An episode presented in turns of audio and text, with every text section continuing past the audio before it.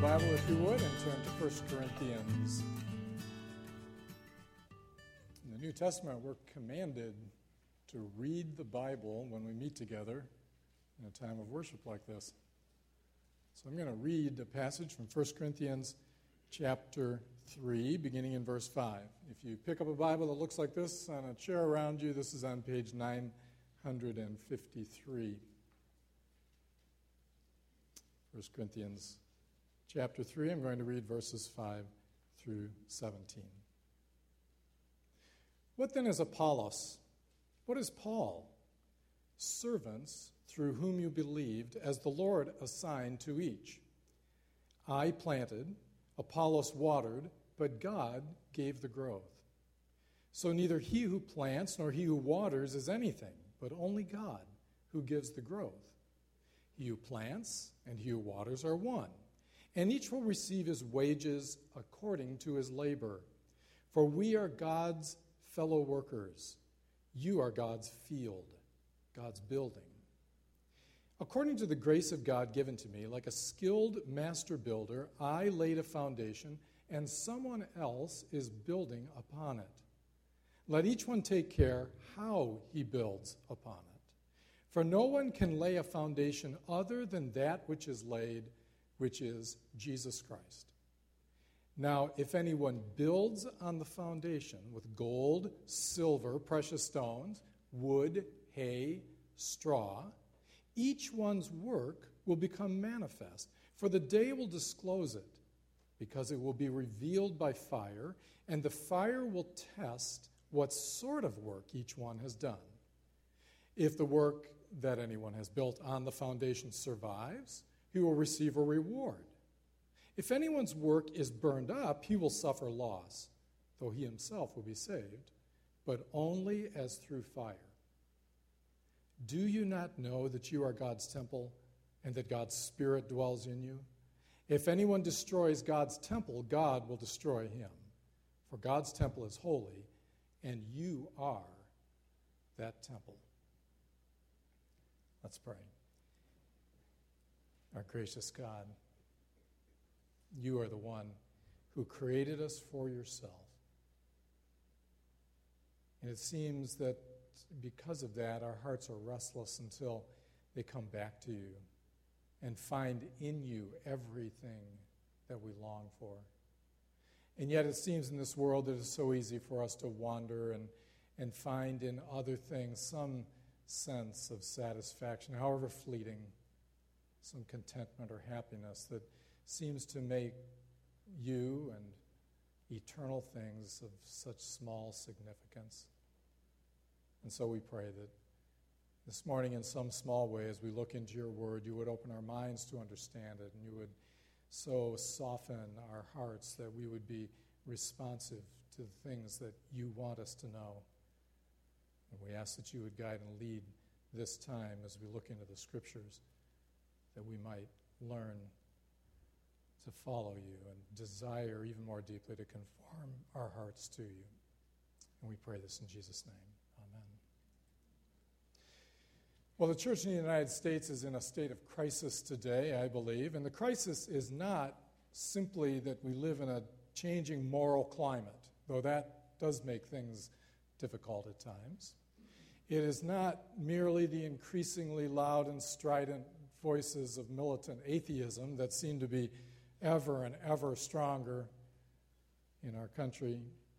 It's not the decline in church attendance, even though that is true, or the decrease in charitable giving that is true of our whole society. Really, what, what is the crisis of the church is the crisis of leadership. This last month brought the moral failure, or at least brought to light the moral failure of another well known evangelical pastor in Florida.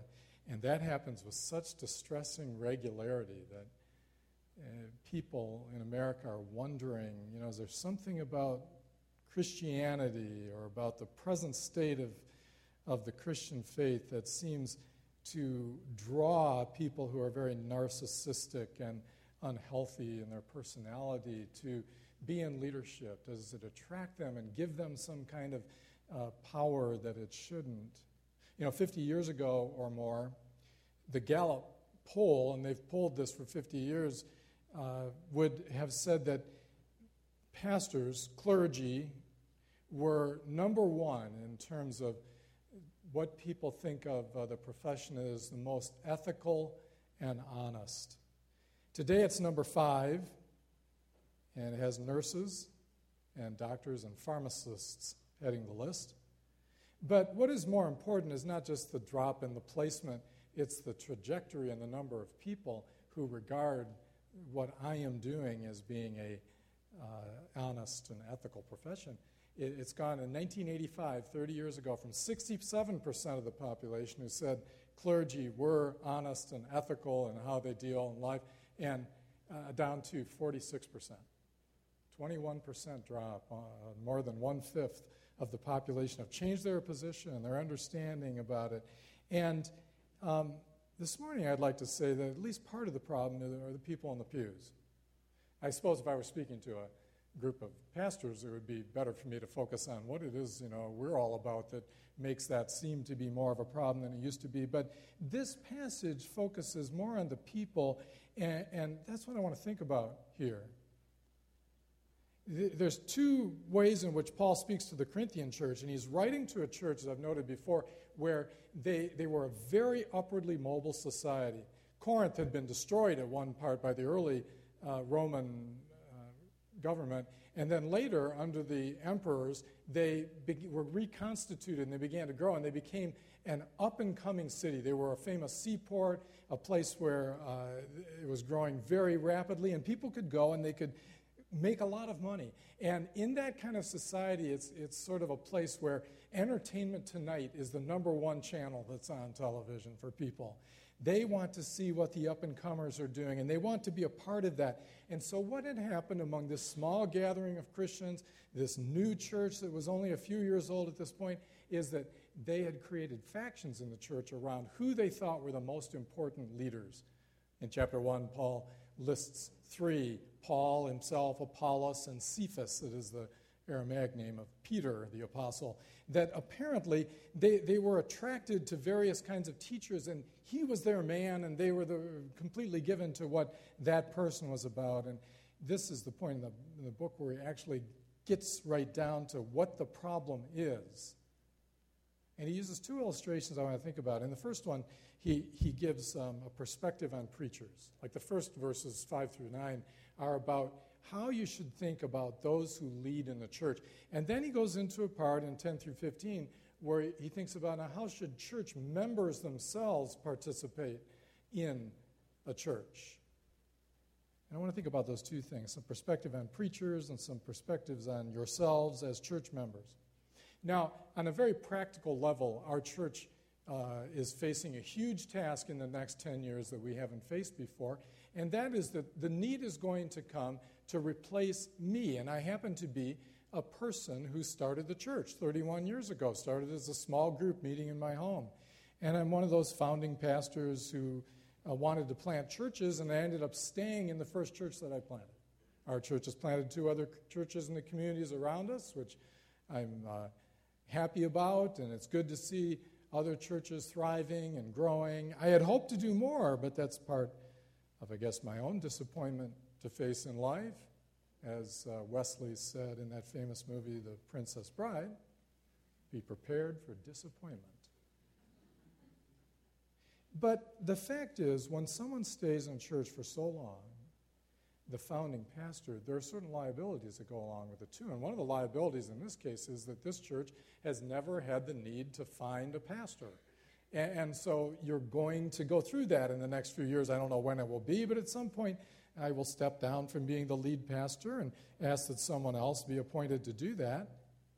And I want to kind of think about these things in light of that fact. This, this has real relevance to you because you've only experienced one person leading the church in the whole of the life of this church, and that's going to change as time goes on. A couple of presuppositions, I just want to state these quickly, but they like form the foundation of everything I'm going to say, and so they need to be stated. One is that I believe pastors are just members of a local church ultimately. We are fellow members of the church. I remember talking to a pastor once, in a denomination where they have bishops, and the bishop moves the pastors around periodically.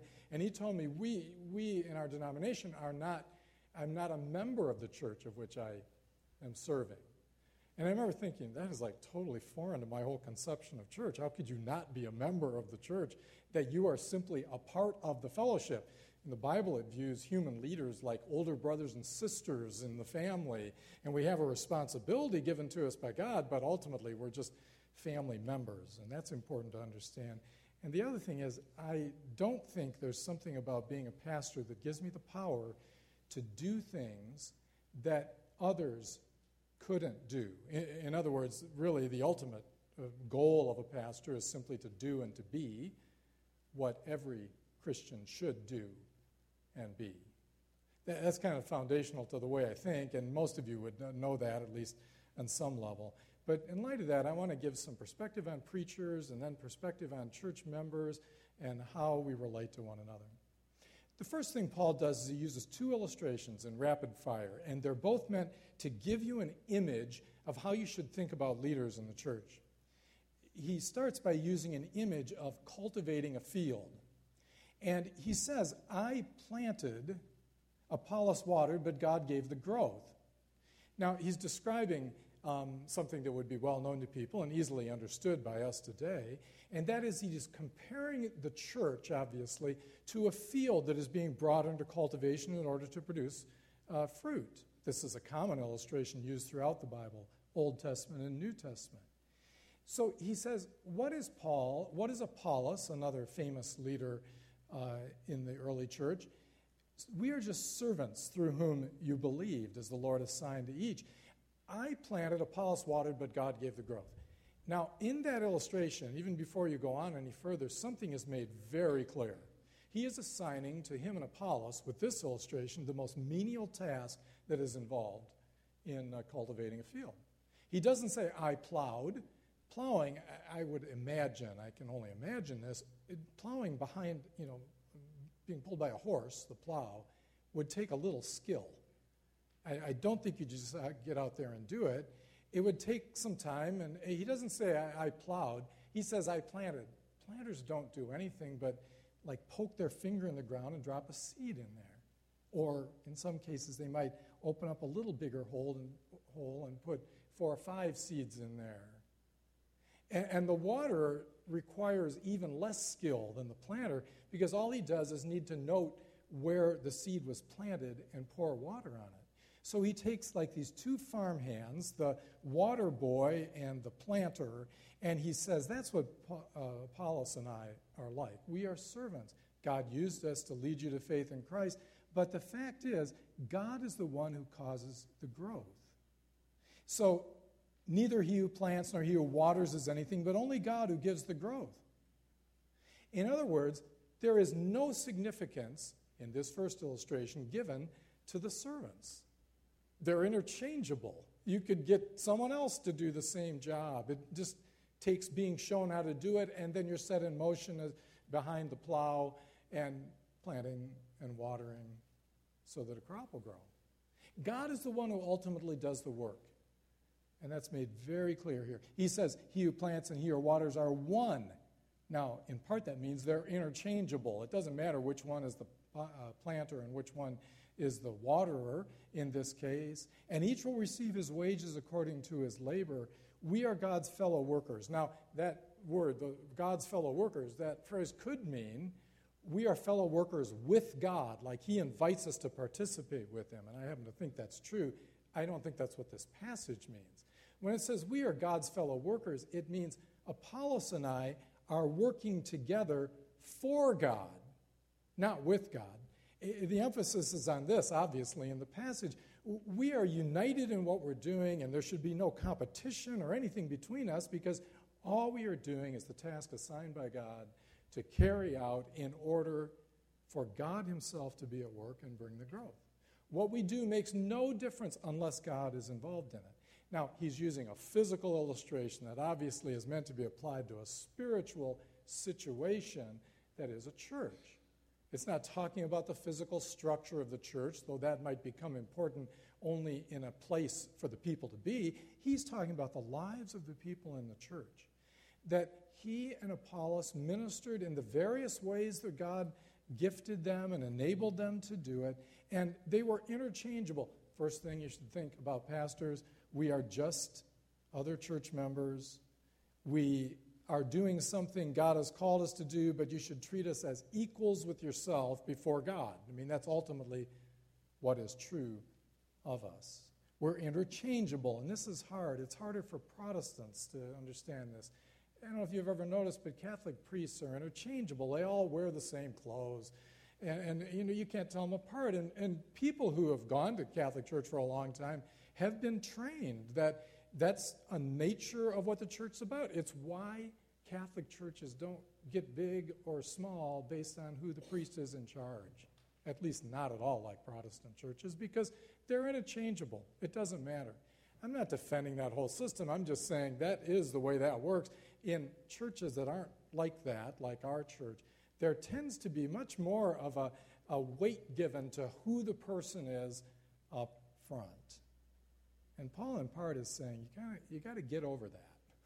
You know, I, I, we had a couple here for a number of years, such a great couple, but they left, and and I remember they left and didn't see him for a few weeks, and finally contacted them. And what had happened was this: you may you wouldn't know this, but I for many years preached 70% of the Sundays here, and then I dropped it to 60% for a number of years, and then. Uh, starting about four years ago, Paul and I began to, to preach, each of us preach 50% of the Sundays. So basically every other Sunday.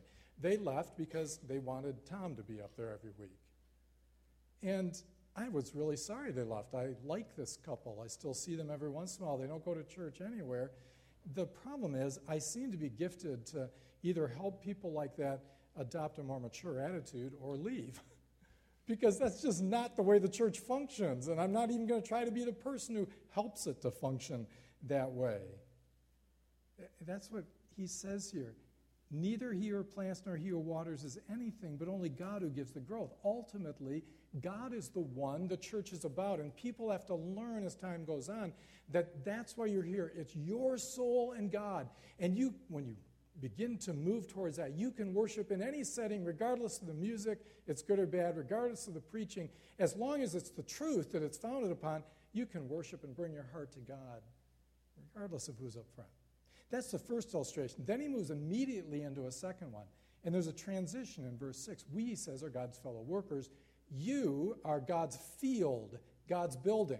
And he puts two things out there field and building. Seems like odd that he's going to move immediately now into a different image. The image of a church is a building, but it's common in the Bible. Jeremiah does it seven times. God speaks to him and, and says to Jeremiah, If I call you to plant or to build, or if I call you to pluck up or to tear down, the opposite of planting and building. He uses that many times. So there's something about these two images that seem to represent best certain aspects of what the church is all about. And now, what Paul says in verse 10 is this According to the grace of God given to me, like a skilled master builder, I laid a foundation and someone else is building upon. Now he uses an illustration of the church as a building and himself as a master builder or a construction manager. He's like the general manager of a large construction project, and he is responsible, first of all, to make sure that the foundation is laid accurately and adequately, and then he's responsible in his work, apparently, to coordinate everything else that is done. Others are going to build upon it. Now, that's going to go beyond his lifetime. He's not concerned about the fact that he is not building the whole structure because the Christian movement will go on for a long time. He's one person, but he's important because he laid the foundation. Now he pictures the pastoral role, you might say, the ministry that he is involved in, in planting churches and helping them to become established.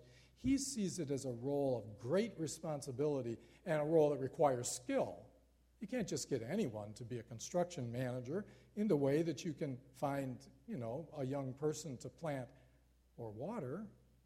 Accountability becomes important here, responsibility becomes important. And if the first illustration is meant to say, treat them as equals before God, the second illustration is meant to say, give them the respect that their role deserves that God has called them to. participate in what it is they are seeking to do in establishing the foundation. Now, obviously, again, we're using a physical illustration to parallel a spiritual truth. He's not talking about a physical building here. He's talking about the lives of Christian people as they are brought together into a healthy, accountable fellowship and they begin to build one another up. The foundation is the gospel of Jesus Christ, and the person responsible should be responsible primarily to make sure that foundation is always uh, attended to, that it is always made clear what the church exists for. We don't exist for ourselves, we exist for Jesus Christ. We don't exist to glorify ourselves in any way, but to glorify Jesus Christ. So, if the first message is you need to let pastors be one of you, in a sense, you, you should not put us on a pedestal. That, that, that's one thing you need to realize. Let me, let me say, you need to distinguish between a person being a normal sinner and a person being a moral failure. Moral failure is not accepted in Christian leadership. I personally believe that when someone fails morally by breaking his marriage vows, who's in a position that I am in, the teaching elder in a local church, he should never be allowed to be in that position again. I can't prove that from Scripture. The reason I believe that is that we live in a culture that needs that. They need the churches to say, we still love these people. They can be restored. They can have a service among the people of God and do many things, but we will not put them up in front of a congregation on a regular basis when they have done that. I hope you never have to deal with that as a church, but I'm giving you my perspective there. That's different from a person being a normal sinner. Sometimes people expect pastors to be perfect, and it just isn't going to happen. Now, let me give a very simple illustration. My, my wife went to a garage sale or something, and she found this plaque that she thought was just hilarious, and it, it identified me, okay? And it says, I am silently correcting your grammar. she thought that was just, you have to put that at your, you know, at the church. Oh, this is so funny, all right? Went to the church, and I hid it on my bookshelf, like between some books, so no one would see it. And first person who walked in for staff meeting that week said, "Oh, look at that! Yeah, that is so funny." They got it down, put it on my desk, and they all laughed about how this is Tom. You know. Now I came by it honestly. I thought uh, it was you know older before I realized that not everybody grows up in a home in which your father has the Oxford English Dictionary on a podium in the dining room. but that's what I grew up in, and after a couple martinis, he liked to argue about the meaning of words. And, and then one of us would have to get up and look up the word in the Oxford English Dictionary so that we could prove that either we were right or dad was right or whatever. I just thought that was normal, like everybody does that. So when I got married, I began to live that out, and I soon found that my wife thought it was rather annoying to be, you know, corrected all the time. And it took me just a little bit longer to realize that's probably not the best way to live. But obviously, I have a quirk because everybody on staff knew that That's Tom, is silently correcting your grammar. I try not to do it. And I actually had a bitter experience a few weeks ago. My daughter, we were on vacation. I have a 35 year old daughter who corrected my grammar. and I thought, my old man created monsters that are going to go on for generations. now, I shared that one because it's kind of a funny quirk that I have, but the fact is, if that could be seen as sinful, which it can if it's used as kind of a tool that you use to get through life, I'm a normal sinner. And the fact is, I have personality quirks and things that, you know, aren't always enjoyable to be around. you need to allow people to have that, and I think most people do. And, and for the most part, I couldn't have been here this long if, if you didn't, but you need to distinguish between that and moral failure. Those are two completely different things. This is not acceptable and this one is expected. Leaders are just servants. However, we are also accountable servants. So if the first one is, let them be one of you, the second part of that is, seek to give respect to those who are given the kind of responsibility that the general construction manager is given, which is the illustration that he uses. When I was in seminary, I remember a professor who said, um, you know, I used to think, and he was older at this point, and this was 35 years ago. He said, I, I used to think that if a man graduated from here and he went out, he should make it his ambition to pastor a large church. Like that would be a, you know, successful thing to do to be able to gather more people and so forth. He said, now I think, speaking in 1980 approximately, he said, now I think that if a man can get through life and just be a faithful husband and a faithful pastor, it doesn't matter how big his church is, he'll be a success. And what I've seen since then is that's even more true. People need to be given respect because they are the kind of people I'm describing, not because they build big churches, because we have too many people building big churches who fall, and when they fall, it's a big fall. Last year, for the first time in my experience, a church closed its doors, and I can't believe this church ended. It was perhaps the biggest, if not the biggest, one of the biggest churches in the United States, had 15 satellite campuses at which a video feed showed this very famous pastor preaching to all of these people. And he didn't experience a moral failure, he experienced a failure of leadership and some ethical problems with money, apparently. And he resigned under great duress. And the elders announced three weeks later that they were closing their doors. The mother church had 10,000 people. It was built on one person.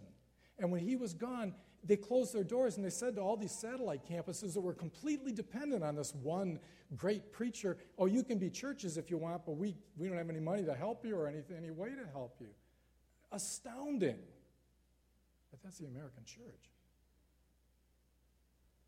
That's like the picture of the American church, building on personalities and having favorites. And then when, when failure happens, it's failure that is put in the front of the New York Times. Let me give a little perspective on church members then. What happens is he turns his attention from leaders and how you ought to think about leaders to members, and he does it because all of a sudden he becomes very general in what he's saying. He's no longer referring to himself or Apollos. He says, uh, someone else, verse 10, each one, no one, verse 11, if anyone, verse 12. He's using these general terms and he's talking about now what is the responsibility of all the people who are a part of a church when it comes to their relationship with church leaders? Well, obviously, they are a part of building on the foundation because the church is not built by an individual. The foundation is laid, which is Jesus Christ, by an individual. But the church is built up as the whole body participates together.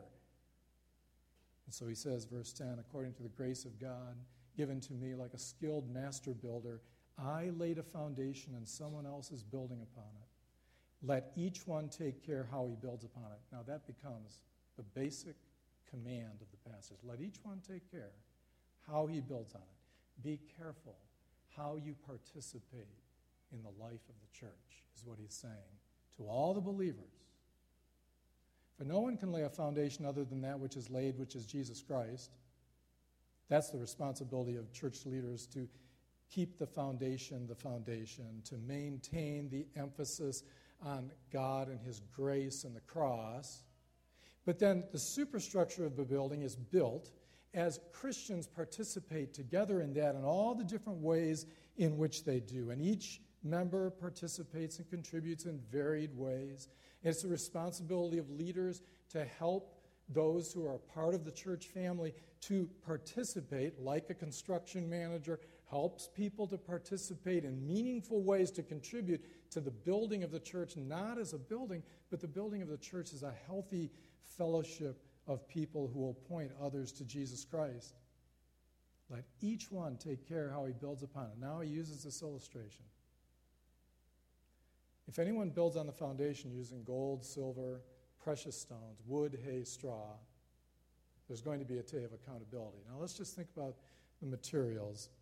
He says, first of all, when you participate in the life of a church, you can use worthy or unworthy materials.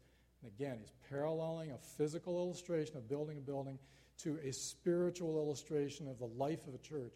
And he's picturing it here. You can build using gold, silver, precious stones, wood, hay, straw.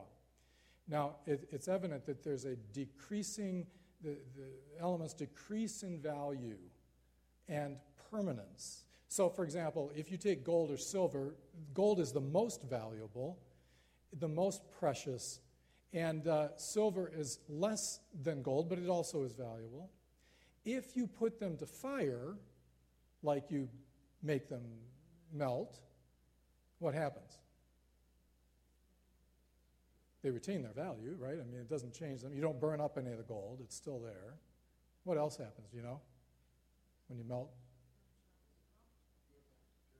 It purifies it. I mean, what happens is apparently all of the impurities, the non gold things that are mixed in with it, they rise to the surface and you can scrape them off. And what is left is even more pure gold than you had before. So gold increases its value when it's burned. Silver does the same. Precious stones don't increase their value. There's no impurities that are burned off, but precious stones, and it's talking about jewels, they don't lose their value. They retain everything that they are when they go through the fire. And then he says wood, hay, straw, and he mentions three things that are not very permanent, that don't have much strength, and that burn with increasing rapidity. They also have decreasing value. You do use wood to build a home. You use hay to feed animals. It's very valuable because it's simply the grass of the field, but grass that can be eaten by animals and digested, so it's valuable. Straw is also grass of the field, but grasses that have no value to them, and the only thing they're good for is to put down to soak up manure. They are valuable in that sense. I mean, they're useful for that purpose, but they're kind of like sawdust. Their value is cleaning up, it's not in building. So he lists these six things, and obviously the idea is you can use things of great value that become even greater when they're purified by trial, or you can use things of less value all the way down to things that have no value at all. And obviously, he's not talking about gold, silver, precious stones. He's talking about something that we bring when we participate. So it would include our assets, that is, the things that we have that we contribute to God's work. It would also include our motives, the reasons why we do things. It would include the sacrifice of our time and the reason why we do that. I mean, all these things are involved in what God is going to evaluate. That's the second point. In his illustration, the first idea is that we can use worthy or unworthy materials, and that God will then evaluate the quality of what we have accomplished through all the things we have brought to Him, whether it is physical assets, or whether it is time, or whether it is simply the motives that we brought. And if we were moved by a love for God and a desire to honor Him, we will find that those things equate to gold and silver. If we came with a feeling that we have to answer to our parents this afternoon when they call us, it's like bringing wood, hay, and straw. If we're doing it to be seen by others, it obviously is not of much value. If we're doing it for the glory of God, which only we can know and only in our hearts, then it has value. Each member contributes in various ways. God Himself will evaluate the quality of the work. The fire will test what sort of work each one has done. If the work that anyone has built on the foundation survives, he will receive a reward. If anyone's work is burned up, he will suffer loss, though he himself will be saved, but only through fire. Very important illustration. He pictures a man building a house, so to speak, and as he's building his house, he uses all kinds of material, and the house catches on fire. If he has not used the kinds of materials that will last the test of time, the man is pictured in this image as escaping out of his house with not even his clothes on and smelling like fire, but he has his life. Nothing is left. He says clearly, he himself will be saved. And this underlines the gospel of the grace of God that while we are accepted by God by grace through faith in Christ, that means our destiny is secure in Christ. It is not dependent on whether or not we have done what we ought to in this life.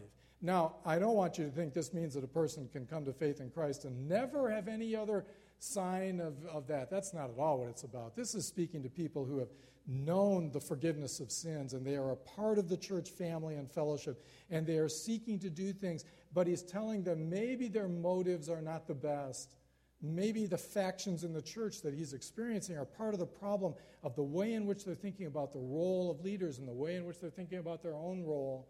And he's assuring them on one level your salvation is secure in Christ. But he does say it will be as through fire. Only as through fire, like a person escaping with nothing to show for his entire life of eternal value. The church is not built up by such a person. He finds out that whatever his participation was, it's gone. That's a perspective on church members. Be careful how you participate.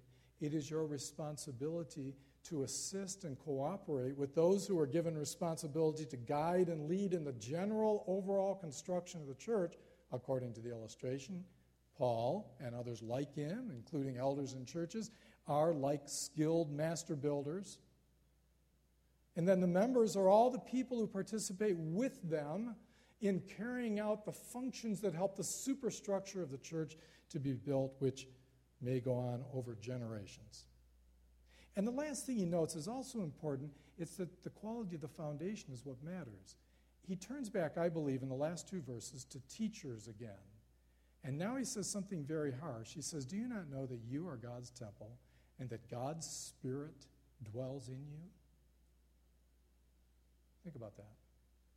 He's writing in Corinth. I've been to Corinth twice. The ruins of Corinth involve three temples that are just in ruins, but you, you would realize by looking at them, they must have been magnificent structures in their day. And these people grew up in a city where they had temples that people could see, and, and, and they, they treated them like the centerpiece of their city. And all these people were, as far as we know, is maybe 50 people in the city of Corinth meeting in house churches because they didn't have a meeting place large enough to hold all of them, at least on a regular basis. And he's saying to them, You are the temple of God. That's what he says to every blood bought Christian today. Not only we individually, that is true as well, but we, as we meet together in a local church, are the temple of God. And it doesn't matter how marginalized we are in the society in which we live. It doesn't matter whether the building we meet in is, is beautiful and ornate and sizable or whether it's small and substandard. It doesn't matter. We are the temple of the Holy Spirit. And, and then he goes on if anyone destroys God's temple, God will destroy him, for God's temple is holy, and you are that temple. And he's turning back to the foundation builders of the church, layers of the church. And he's saying that there will be, uh, Jesus promised this, Paul himself taught it, there will arise in future generations problems from within the church, but it will come from among yourselves, from among the leaders, and they will seek to lay a foundation that is not Jesus Christ. And there's nothing but judgment for people like that. That's not simply using substandard materials to build on the proper foundation. Such a person will be saved, yet so as through fire. That is seeking to maintain or to lay a foundation that is not the gospel. So that is spoken to people like me. But what I want you to note is this. He essentially says two things. You need to have a perspective on preachers, and you need to have a perspective on, on yourselves and your responsibility. It's basically, the idea behind it all is that the church is like a building. In fact, when he specifies the building, he says it's like a temple. That's why there's gold, silver, and precious stones. It's not just a house you're building here. That, that when it comes to that, the quality of the foundation is what matters. The focus on Jesus Christ, the gospel message, is what matters in a church. That has to be kept first and foremost in people's thinking. And the quality, he says, of our labor, the way in which we serve, and our participation in building up the church should match the character of the foundation that we're building on. If the foundation is Jesus Christ, and we recognize that and we appreciate it and we learn to appreciate it more and more as we worship together, as that happens, you will want to build with the most quality materials your life can afford for God. And it doesn't matter whether it's a small amount of money when it's given out of a heart of love for God and sacrifice. That's what matters. That's what God sees. I hope that as we move forward, we'll be able to move forward with those things in mind. I enjoy so much being here. I'm so happy to be a part of this church family. It's shaped my life more than anything else in my whole life. But the fact is, ultimately, I'm just a member of the church, and someday I'll be gone. I mean, eventually I'll die, but even before then, I'll not be the lead pastor of this church anymore. And some of you will say, finally. but I hope what most of you say is, he was a good man, loved God, pointed us to him, but he was just a man. Let's pray. Our Father, we thank you that you are the one who is building your church. And you allow, in some stupendous way we don't understand, human instruments as the body of Christ to carry on the work that Jesus began, the foundation that the apostles laid, and that foundation that church members participate in. Every place there is a true church meeting in every part of the world. We pray that you would help us to see that and to live in light of that, to see our responsibility in light of God's truth. We pray this in Jesus' name.